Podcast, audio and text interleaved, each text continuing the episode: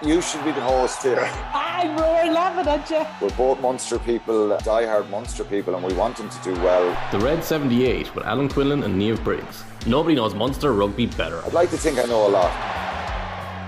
Welcome along to the second episode of the Red 78, the Rugby Channel's brand new podcast and everything Munster rugby. I'm Alan Quinlan, and as ever, joining me is Munster legend and Grand Slam winner Niamh Briggs.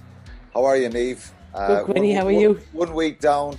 Uh, we haven't been uh, lynched yet, but um, obviously we'll look back at the weekend and uh, what did you think of that game? Very briefly, we'll go into it in depth in a minute at the weekend. Uh, I love how the Munster Connacht games are starting to get a real intense rivalry. Um, I thought it was a big local derby, so it was good. A little bit of bite back into the interpros. It's good. And Connacht and Munster, it seems to be a bit of niggle in the last couple of seasons. So look, we'll get into that in a minute. What's the Red 78 all about? Every week we're going to be looking at everything that's going on in the world of Munster rugby. We'll be analysing all the games, have some big name guests, uh, and look at what's going on in the women's game, obviously at club and underage level. Um, so for everything Munster, this is the place to be. It is a Munster podcast, not a Leinster, Ulster, Connacht one. So we're very Munster heavy here. Uh, we love your feedback and thoughts on what's happening in Munster, and you can tweet us at Rugby Channel 15 on Twitter or leave a comment wherever you're watching across the Rugby Channel social media pages. And of course, please sub- subscribe to the podcast. Just search for the Red 78 and you'll get the podcast straight to your phone every week. Um, okay, so that's the intro over with Niamh. Um, we spoke last week about the Scarlets game, how we were heartened, um, feel good factor, um, loads of positivity online about Munster, and, and it was a brilliant performance over in the Scarlets. Mixed feelings about Saturday night. Yeah, look, I'm I'm not sure every week can be a, a win like Scarlets. To be fair, um, Leinster put 50 points on them again this week, so I think there's obviously issues behind their scenes. But um, I actually was really enthused coming back the other night um, after the game, only because a couple of things stood out for me hugely this group, um, I feel like they're on a really big journey. They're eking out wins when they're not, they haven't played exceptionally well. Um, to go down the 70th odd minute, um, a try, and then to be able to go back up the top of the pitch and hold on to possession like they did now. What did you feel after after Jack Carty's try? Uh, did you did you feel Munster would get create the opportunity because there was a lot of mistakes and I think that the, the thing for me after the game was um, Connacht were brilliant, number one. Um, they got the emotional pitch right. They put huge pressure on Munster. They brought a physicality. But Munster lacked the control and a real um, something that you kind of associate uh, as a given with them that they control the ball. They, they're not sloppy, particularly in the forward exchanges. Their set piece is normally good. We're usually criticising their attack a little bit, but the basics, some of the basic stuff from Munster tonight was probably what will disappoint them most. Uh, yeah, I, th- I, think it's more missed opportunities. I think that they, they created uh, opportunities in terms of they created visits into the of scoring zone into that 22 area. They had a couple of lineups that were overthrown or miscued. Um, and, and even, even for the, the try, you know, Diarmuid Barron's try, it was, I was doing radio commentary from it, so I was sitting up high, so I was able to see the space. And I'd say Andrew Conway had a sore throat afterwards from screaming that there was so much space on the edges for him, like the likes of him and Zebo. Um, but nobody ever really looked up. And I think those type of opportunities that they've missed, or that the fact that they could have got scores earlier in phases, um, uh, like especially that Diarmuid Barron, they definitely could have got, um, you know, scored earlier and, and easier, if that makes any sense. Um, but I think so. It'll be their missed opportunities, I'd imagine, that they'll be reviewing. And um, but I tell you what, Connacht were good. Their line speed was unbelievable. Their tackle tech, their aggression, and you hit the nail on the head there, Quinny. They they completely got the emotional pitch right. And is it would that concern uh, would that concern you that um, particularly at home or is it you mentioned the word learning curve? I think obviously if I'm a player and I'm in a dressing room, you know yourself after a game like that, you're not stupid enough to know that um, that was a great performance. You know it wasn't what where you want to be, and but you've got the result. Um, it could have easily gone the other way, and Connacht felt very hard done by. and I think they probably legitimately have a have a case to answer for, particularly um, with the Tadhg uh, the the Chris Cloete try. And we asked over on Twitter at our Twitter page at Rugby Channel 15 whether Tadhg was onside for Chris Cloete's try or not, and Aiden 1150 and Liam Henley tweeted us saying that they didn't think so. Well, what do you think? That was a very soft response. We took there was a lot more a more aggressive, uh, angry responses from Connacht fans. Um, I spoke about it yesterday morning on OTB AM, and you know I spoke to a referee, and I won't be putting any referees into into awkward positions here, but um, I spoke to two referees, and they emphasised first of all that the point it soccer rugby is not like soccer where you know you have a VAR situation. Part of your body, if it's a head, you're offside.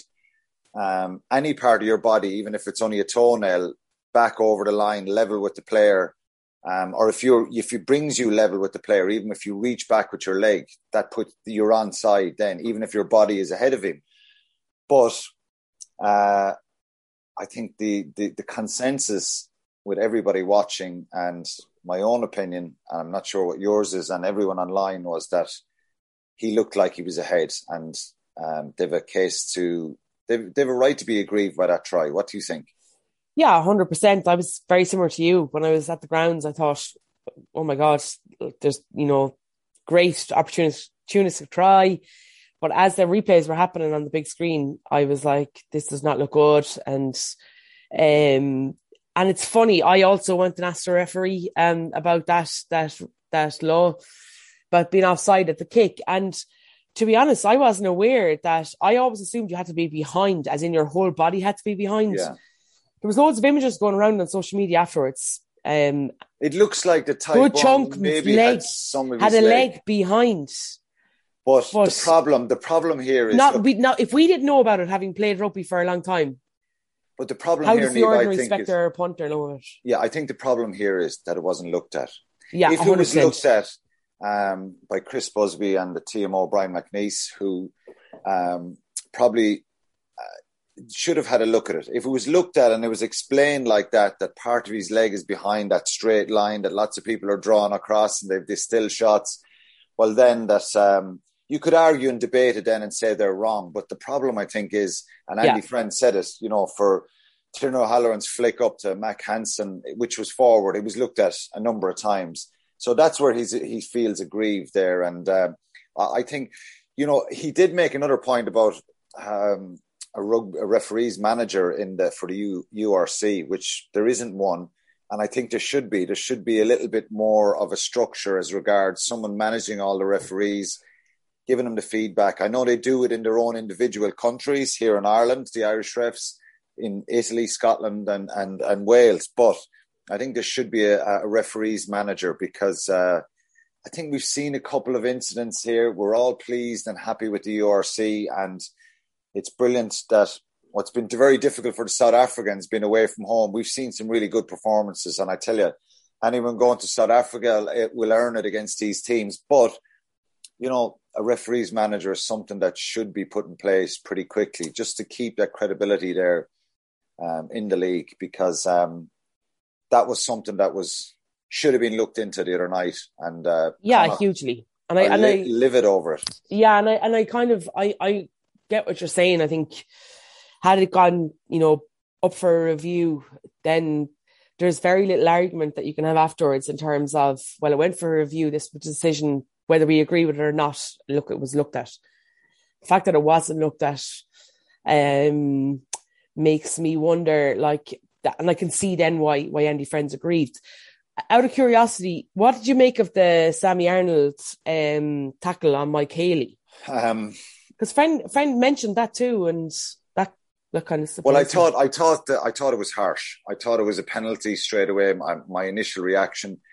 Um, I, I've said this for a long time. For any players that kind of have that arm kind of going aggressively, even if you don't make connection with someone high, it's you're you're running the risk. Okay, so he kind of the head the, the the arm comes at the back of the head more than anything, and and doesn't really connect with it. But his head hits Mike Haley's head. Correct. And again, speaking to, to the referee that I spoke to, that head to head contact could have been a and was probably the reason why. And again, people don't understand this.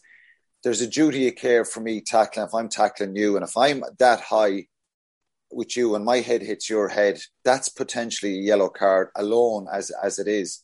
Um, there was a swinging arm there. There wasn't that aggressive, but it was high and it was at the back of the head. So the reason he got the yellow card, I think, is because the head to head. Yeah, me too. And yeah. his duty needs to be lower. So again, it's it's one of those ones that if it was just a penalty, would Munster been given out afterwards? No. You, you, some of these are 50-50 calls, but you run the risk when you're up that high.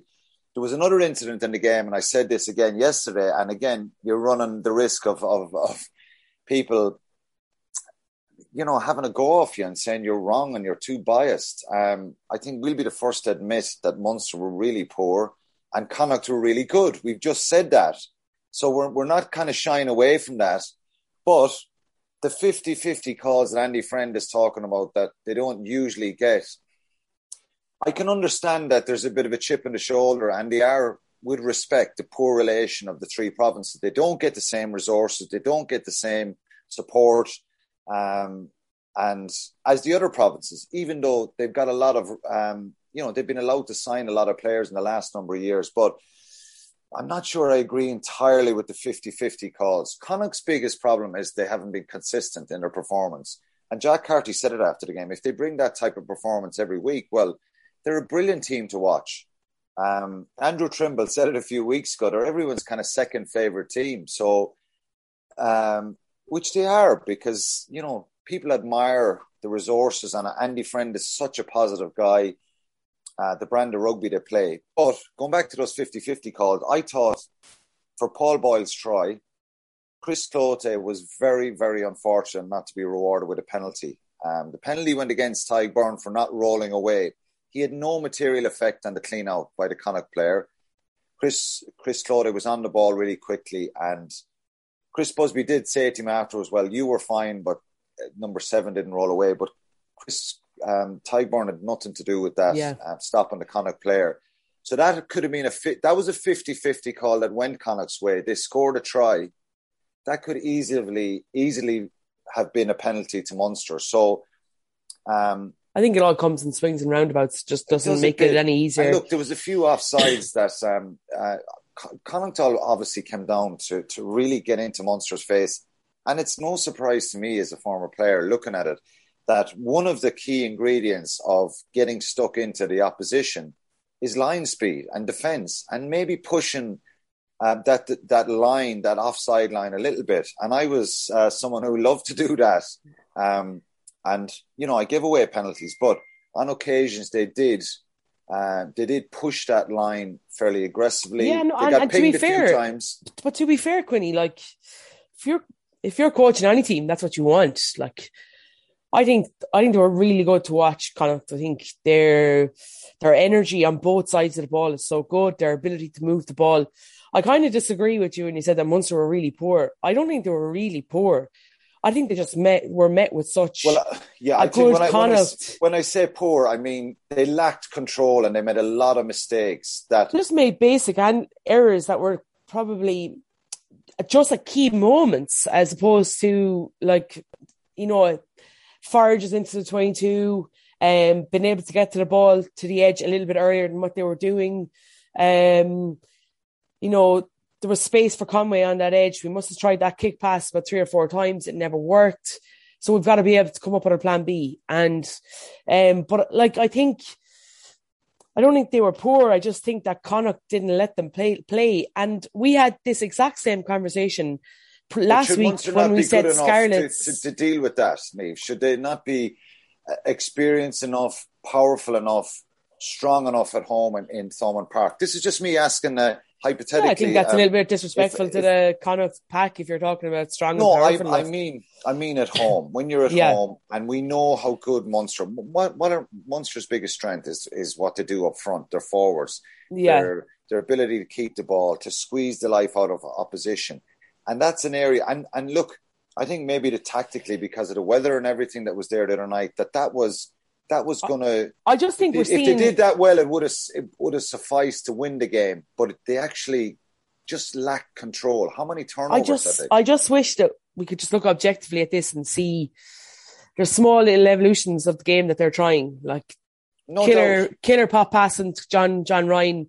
John Ryan sprints five or six meters in his blind. It's probably about 25 meters. Um, we never seen that kind of stuff before. We've never seen them look to, to run into spaces. I think to be fair, Collins came with a really good game plan. They squeezed Munster into trying to to kick for kick space as opposed to looking to get the ball to the edge with a true hand. They And were just really side. yeah, They're- and and and they were really clever in it. I just I think I think Munster fell into the trap of running a lot of one out runners, especially in that red zone where they were like trying to score. And when you do that, you're just kind of playing into the opposition's hands a lot. I think there was a couple times and like look, the atmosphere was brilliant. It obviously was, you know, the memory of Axel, um the the crowd, seventeen thousand people there, place was buzzing. And sometimes you can feed off that, sometimes it can just wear you down a small bit. And I just felt at the very end of the game was just that last fa- amount of phases before Diarmuid Barron's try was just epitomised Munster for that 80 minutes. Huge amount of endeavour trying to work hard, but not really getting anywhere and not really understanding where the space was. Does that make sense? Yeah. And that's something that uh, obviously you can look back on and uh, uh, as things to work on. But um, look, the weather was was really poor. Uh, the weather was terrible before the game. The conditions were difficult, and you're playing against a side who have lost a week before. They're on the back foot, and they're a good side. You know, they're a good side. I think um, it was. Uh, I think the frustrating part is just some of the mistakes and errors that they made that they look at themselves. Um, just another comment here. On last week's podcast, we discussed whether the current Munster team is under pressure due to the success of past teams. You answered that. Brian Bullman on Twitter got back to us saying, Munster Rugby have a tradition of winning since the tr- traditional Interpro days. Set an expectation of winning is exactly what's needed. Pressure is good. It pushes you to perform better in both training and on game day. Well, that that works all right. I agree with that. That um, you need a certain amount of pressure, but I suppose maybe people on the outside of the group um, maybe create a little bit of negativity because of the desire and want to win a trophy as well. And it's not easy to win trophies nowadays. And um, But I'd say they like that pressure, definitely. Like you, after the first game, you know, against the Sharks, like Craig Casey, hundred percent, literally. Over here, we're here to win trophies. I'd say whoever as he walked back into the right change rooms, I would say they were like, "Oh my god, talk about putting pressure on us." They obviously, you know, they obviously set their goals at the start of the season. Winning trophies is always going to be number one. I just think people kind of forget or maybe not really understand, and, and it's no disrespect to them, but it's not, not really understand how difficult it is to go and do that. And how much the game has evolved since 2006, 2008, when you were winning trophies before. And teams have teams are getting better. And I'm not saying Munster are not getting better; they are. But I'm just saying the level has gone up so so many notches since that time. Um, that you know it's hard to kind of compare the two. Yeah, for sure. It's it's and and look, I think that pressure will always be there, and it is difficult to win trophies. Um, Joey Carbery um, is is is the topic of um, a lot of conversation. Given Jack Carty played really well, and you know Joey still hasn't probably hit his his straps and knows what know what he's what we what we think he's capable of, and and the talent that he has. Um, you you made an interesting point to me when we were chatting beforehand about the the kick, what he was blocked down for. That it seemed to be the only option that Munster had, and they were a little bit predictable and clear in their lines, and it nearly cost them the game. Yeah, look, hugely. A couple things on that, right?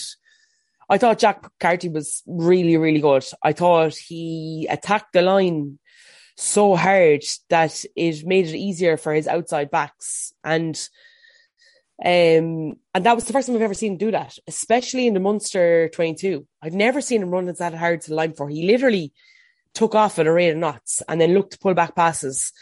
And that's a really difficult thing to defend from. I thought he controlled the game really, really well. In relation to Joey Carbery, I 100% agree. Yes, there was no there was no other option. Literally, if you're defending that and you look up and you see that everybody is so flat, you 100% know it's going to be kicked. So you're thinking, okay, all I have to do is get absolutely off the line here, run as hard as I can, throw my hands in the air and hope, wish for the best. Joey's kicking style is real. Oh, it's so lovely to watch. Like I love as kicking nerd, like I love watching him kick. But it's real languid, like it's just very it's like as if he's just out for a Sunday stroll when he kicks the ball. It's just it's like it's effortless, but it's also time consuming. So at that level, if everybody's real flat and they're thinking, okay, there's only going to be a kick here, then you know it's really easy for him to be blocked down, especially the shape of his body because he was kicking to the to the open. And I saw loads of people afterwards going, well, all he had to do was clear his lines and just look down and kick down the tram line. No, because it, Joey Carbery's big strength is his ability to be able to put people into space at times.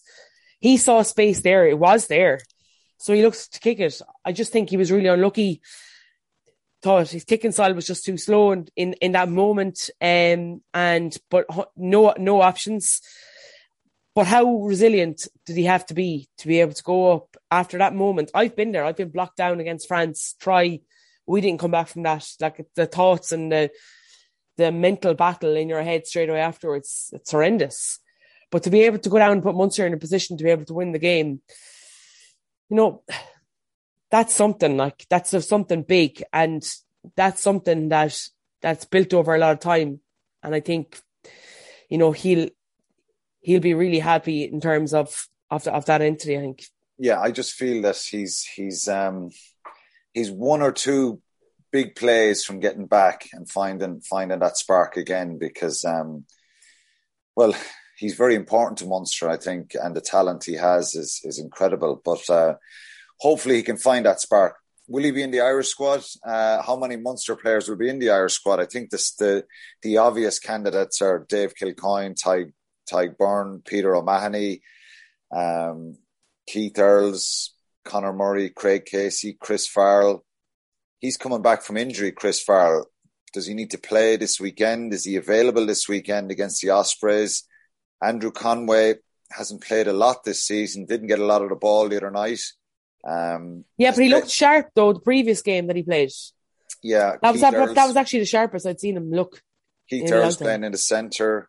Uh, we mentioned Joey Carbery there. Gavin Coombes is he someone that's going to be in the Irish squad? Um, there's a lot of competition for that back row. Um, uh, will he make the Irish squad? Do you think? Is there any yeah, bolters there? Craig I, I think I think Gavin Coombes is, I think Gavin Coombes has to be in. I think he's so dynamic. I I always thought watching him over the last couple of seasons, and I get he's very young, and we kind of forget that when they're playing senior rugby, you know. I always kind of was like, gee, I wish he.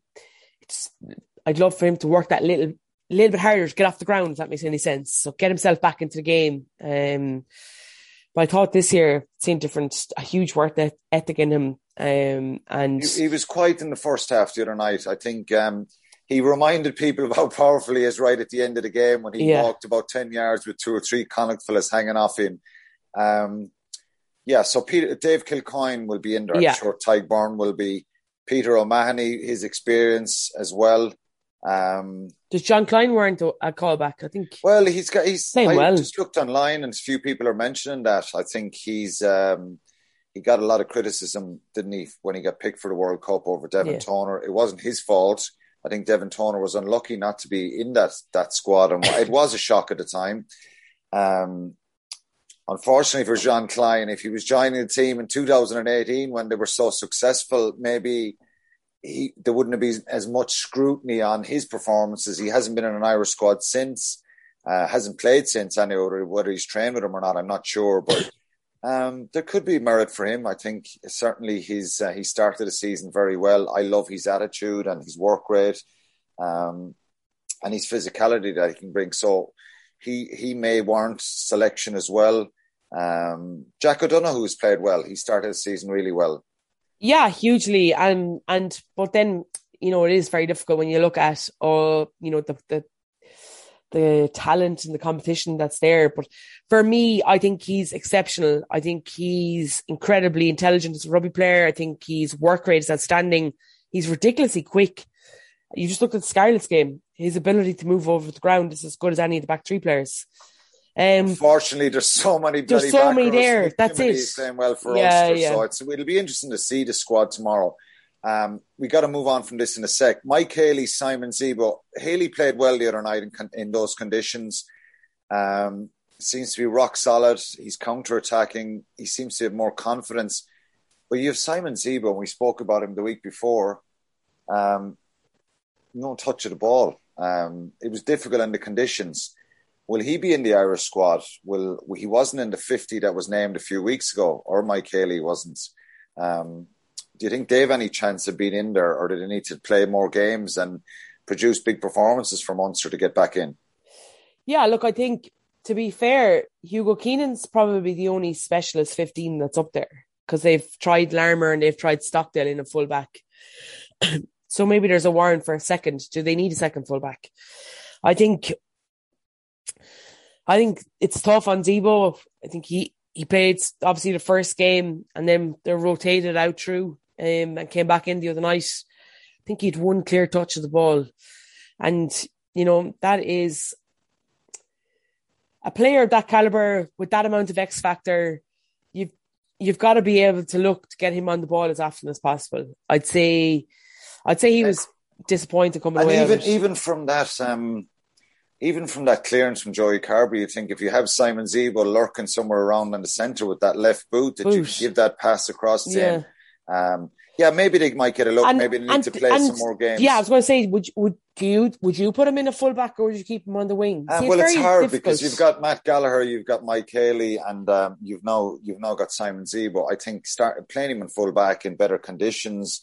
The team being a bit more accurate, I think he'll get more ball and he'll get more chances. I think he's he's a finisher look, Andy Farrell will know that, and, and Paul O'Connell and Mike Catt and, and, and the selectors will know that. I probably think Simon Zebo, unfortunately, I'd have him in there, but I think he needs to play more games. but can I ask you a question from a Munster perspective, right? So, say everybody's back, everybody's fit, fully loaded, Champions Cup game. You know, de Allende, Farrell, they're all there. Like, how do you manage all those players into one position? Well, do you, if do you move? If de Allende and Farrell start in the centre, which are your first choice centres, well, then you've got Keith Earls, Andrew Conway, Simon Zebo, uh, Mike Haley, Mike Calvin Haley, Nash. Calvin Nash, Matt Gallagher, Liam Shane Daly, Shane Daly. It's a hard one to leave. Yeah, you know, it's a great I think, situation. I think, I think if you to, look at it this way, though, do you look at Mike Haley, who, to be fair, rarely makes a mistake, right? Rarely makes a mistake, brilliant in the air, positional sense is excellent. And then you look at Zebo, who could make mistakes, but has this ridiculous flair and X factor. It depends. Do you go with the flair? do you go with the? Look, it depends. I, I don't know. I think I, I always like to. If you can get someone into a team who can do something different um, and create something, I all, I'll always try and nudge toward that. If you're playing in wet, miserable conditions and you're not going to get the ball to him, maybe you go Mike Haley. So it depends on who you're playing and the conditions. But maybe the two will end up playing. Maybe Zebo will be on the wing because he can play there very well. Um, so we'll have to wait and see. Um, but look, there's a lot of options there, and I think the more Irish players, the more Munster guys that get into the Irish squad, the better for the team to have that feel good factor. It was one of our goals always to have as many guys in the squad as possible. It's going to be a busy period. Fineen Wycherley is someone that we didn't mention that I forgot um, his contribution at the end there, um, yeah, he's super in, in, in, at, off the maul and creating that opportunity for. He's come into a big, a real big leader, hasn't he? He has, yeah. He was brilliant the week before as well. Um, so I'd like to see him if he's not in the squad, at least be in around the squad training with him. Maybe Thomas Ahern and Ben Healy might be there training. Yeah, um, you know, it's traditional to bring in guys and and who potentially could be challenging for a World Cup spot um, who knows what Andy Farrell is thinking? This is a short little block. The Six Nations is longer, and you need guys to train against you. I'd love to see Thomas Ahern and and you know Fineen Wycherley. Obviously, he's been capped on merit um, to maybe challenge and and and uh, ruffle a few feathers in there. He loves the physicality, and I really think Thomas Ahern is one that can kick on. Um, HC on YouTube was kind of. Uh, I just want to read out a comment there. He was. Uh, he was saying that um, they haven't seen enough of development from these younger players in the last few years, which I think is a little bit unfair because um, there's been reasons for some of these guys that that haven't played and haven't got a consistent run. They've carried injuries. They've they haven't trained for long periods. But look, hopefully in the next period of time, we'll see more of these youngsters making a real name for himself, like Jack O'Donoghue, like Kendall, and um, like John Hodnett. These guys, these loose forwards, but. Um, uh, yeah, but you also have to remember in the last three years, they, you know, 18 months was dictated by COVID and no international games. So you've got to try and get all your senior players as much kind of rugby games as possible. So, um, and maybe we'll yeah. see these youngsters again. So, what do you do, um, Niamh? We'll move on because uh, we want to look ahead to Ospreys just briefly. Um, obviously, we can't go too in depth in it, but what happened in Scarlets two weeks ago, will that happen again this weekend? And should it be the same team? Should they be sent out again because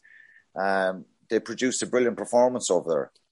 Yeah, look, I think it'll probably be a mix and match. To be fair, I think Conor Murray could be back. That's what I'm saying. So guys that need guys that need game time, they'll obviously be prioritized. Maybe guys within an Irish setup maybe they've been contacted and said, look, we need to get them 20 minutes, a half an hour, whatever it is. If they, I play, if I played against Connacht on Saturday night, even though I'd be pleased in the dressing room afterwards, I'd nearly want to go out again. I'd be, yeah, week. I'd be the same. I say, I want to play in a team now that we get a bit of a, a bounce back. Okay, we've, we understand that this was difficult and Connacht were always going to be tough. Weather was, was crap.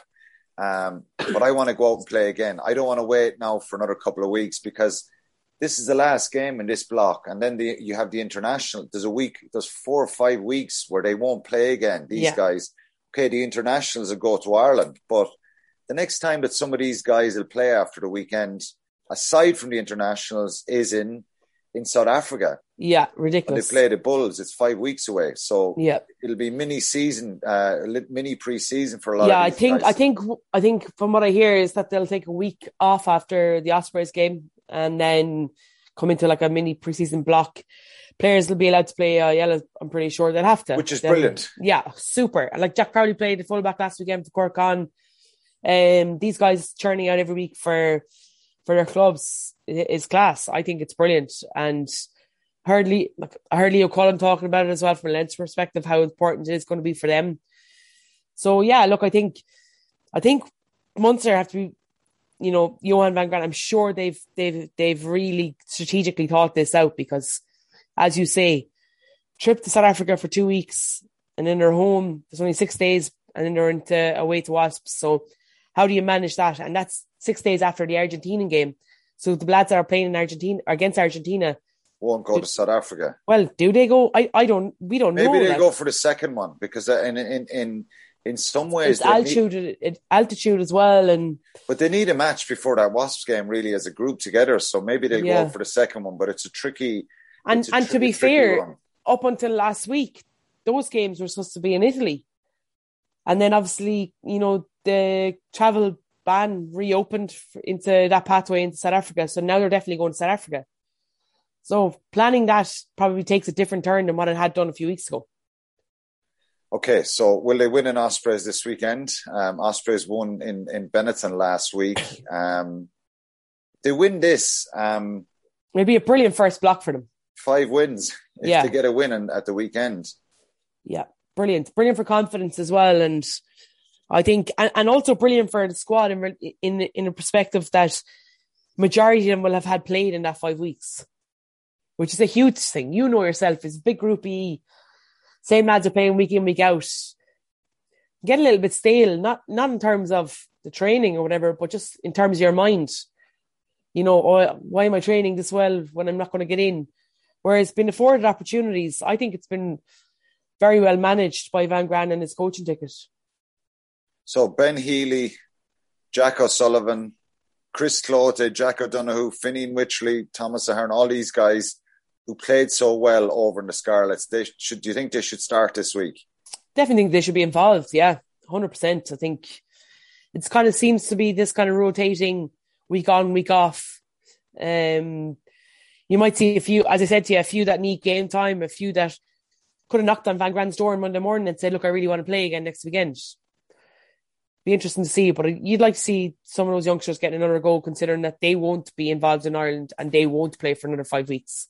Yeah, I think the Ospreys will look at it though, no matter what Munster team comes, and be pretty alert to what happened with the Scarlets um, two weeks ago. So it's um, for any of us expecting uh, the same type of results. I think it'll be very difficult. A win, any sort of a win over there, and maybe that's maybe that's a, a part of that expectation that maybe from a Munster point of view, and being respectful to Connacht, I always thought it was going to be a very difficult game in Thomond Park. Maybe we all expect that. Well, Munster should win in Thomond Park, and they should win with a with a decent performance, not not necessarily a big scoreline, and because that was never going to be the case. But um, any sort of a win here in the Ospreys yeah. is is a real positive, isn't it? And they can kind of mark off this block and and uh, and I'm sure the Ospreys will stack themselves as well, considering that this will be their yeah. last game before their five week break. So you're looking at the likes of Alun Wyn Jones and these guys playing. So it'll be a good game. Yeah, another good game for Munster. And I think no matter what happens, um, they'll head into this break feeling like that they're, you know, in a good place. Okay, so the glass is half full with Munster so far. It always is for me, anyway. Uh, well, well, well, well. We'll be, we're, we're going to be well scrutinised at that. But look, it's it's um, that's why we wanted some interaction from. We're only week two uh, from from what the fans think as well, because um, we've got to get a balanced view from everybody here and try and be fair to Munster as well. That look, a little bit of negativity after last week against against a, uh, in a game that probably they were fortunate in, in, the end to get a win. They ground out the score, but if they end up getting a positive result this weekend, well, it's it's you can chalk that off. And I know from experience, you're not going to get. We want so we want better performances. We want more attack. But look, let's see what happens in the next few weeks. It's going to be busy. Just finally, um, Keith Earls did an interview. I played with Keith. Um, seems like he's around forever now. He was only a child when when 18, 19 when he came into a Munster squad, became a British and Irish Lion. Um, I played with him for a couple of years. I played with and against his dad. Uh, I don't know if that's a good thing or a bad thing to be shouting out, but I must say that um, I thought he was incredible. Um, his honesty, um, his openness um, with the challenges and difficulties, and it was a real reminder to me um, because I have spoke a lot about mental health and my own challenges, and sometimes I kind of feel guilty about talking about things that were going on in my head, and and I I worry that people think well it was nothing, but it doesn't matter because I think we all view the world through our minds, don't we? And I just thought Keith that was so refreshing to see him coming out and talk about the challenges, the pressures of sport that are there at that level, the scrutiny that's there nowadays, but personal issues um, that he's had been diagnosed with bipolar 2, his liver being dislodged and that causing him issues, different injuries, willing to walk away from the game. I think it's just phenomenal what uh, his honesty and bravery, and it, it made me really proud to be a Munster man. Yeah, hugely. I actually watched that interview at home. My mum, who doesn't really know much about rugby, she follows it because I play it or used to play it. and um, I looked over her, she was in tears. And um, and that's the profound effect that that interview had on people. I think um, I've been a Keith Earls fan for as long as I can remember. I just think he's absolutely electric. But more than that, you know, Limerick's a really small place. You walk down the road, Castletroy somewhere, and you can come across him walking the dog or with the Dell and the girls. They'll always say, he'll always say hello to you. He'll always ask you how you're getting on. So for him as a person, an absolute gent of the highest order to come out and do something like that, I thought was incredibly brave, um, courageous, um, and you know, you put yourself in, especially in this day and age. Like, no offense, Quinny, I think your story is phenomenal. You know how you continuously are out there advocating for for people with mental health issues, but like he's out there now on a pedestal when there's social media willing and people on it trolls ridiculously ready to knock you down whenever you can. And he's got to play. He's got to play, and he's got to play in week player. in week out. He's still a player. to I do something like that, um, like my absolute like utter and like respect for him is just gone up To, well, it's just a, it's just a reminder as well for both for anyone, um, whether you're a commentator or even on platforms like this, that we never know what's going on with the individual, and it's it's. I've always tried to be, even though um, sometimes you get challenged about what you say. I've always tried to be balanced and never personal with with players because I was there myself and I know how hard it, it you work and no one goes out to play a bad game. But I but think imagine little, turning out those performances, dealing with Yeah, that. but I like think how strong do you have to be for that? Absolutely, but I think it's a reminder to anyone commenting on social media, anyone being a commentator, working in sport, just that sometimes we actually don't know what's going on. And the more you know about the person, and, and you can understand that there's a massive pressure, there's a massive expectation that we spoke about, particularly when you're playing for Munster, because of things that happened in the past. Even for Ireland, you know, the heights Joe Schmidt reached um, in the last couple of years, for uh, the way it's it's been challenging after the World Cup um, for, for for Andy Farrell. That you know, in GAA throughout Ireland, people go out, they're amateur players um, in the AIL. It can be difficult, and there's there's more to life than sport, even though we love sport. And I just think what Keith did at the weekend, it gave us all a reminder that we never know um, that there's sometimes, and that's the intrigue of getting the balance right in your life and talking to people, whether you're worried about the game, whether you're a bit negative in yourself about the performance, um, talk to someone and have a chat. And I think he sent out a really positive message. So well done to him. Yeah, And class. Um, I think he's he's he's even though he's incredibly popular, he always was. He was someone that never looked for any kind of glitz or glamour. He just went about his business. Um, I think he's gained um, so much respect, even more so if if that's possible from people throughout Ireland. So well done to him. So listen, we've got to leave it there. Um, we'll be back next week to talk about uh, through the Munsters through Munsters performance away to the Ospreys. Please get in touch with your thoughts on the Munster performance. Tweet us at Rugby Channel 15 or just search for the Rugby Channel and make sure you subscribe to the Red 78 wherever you get your podcasts. Thanks a million, Niamh. Good to chat to you and uh, talk to you next week. Thanks a million, Quinny. The Munster Rugby Podcast. Red 78 with Alan Quinlan and Niamh Briggs. Nobody knows Munster Rugby better.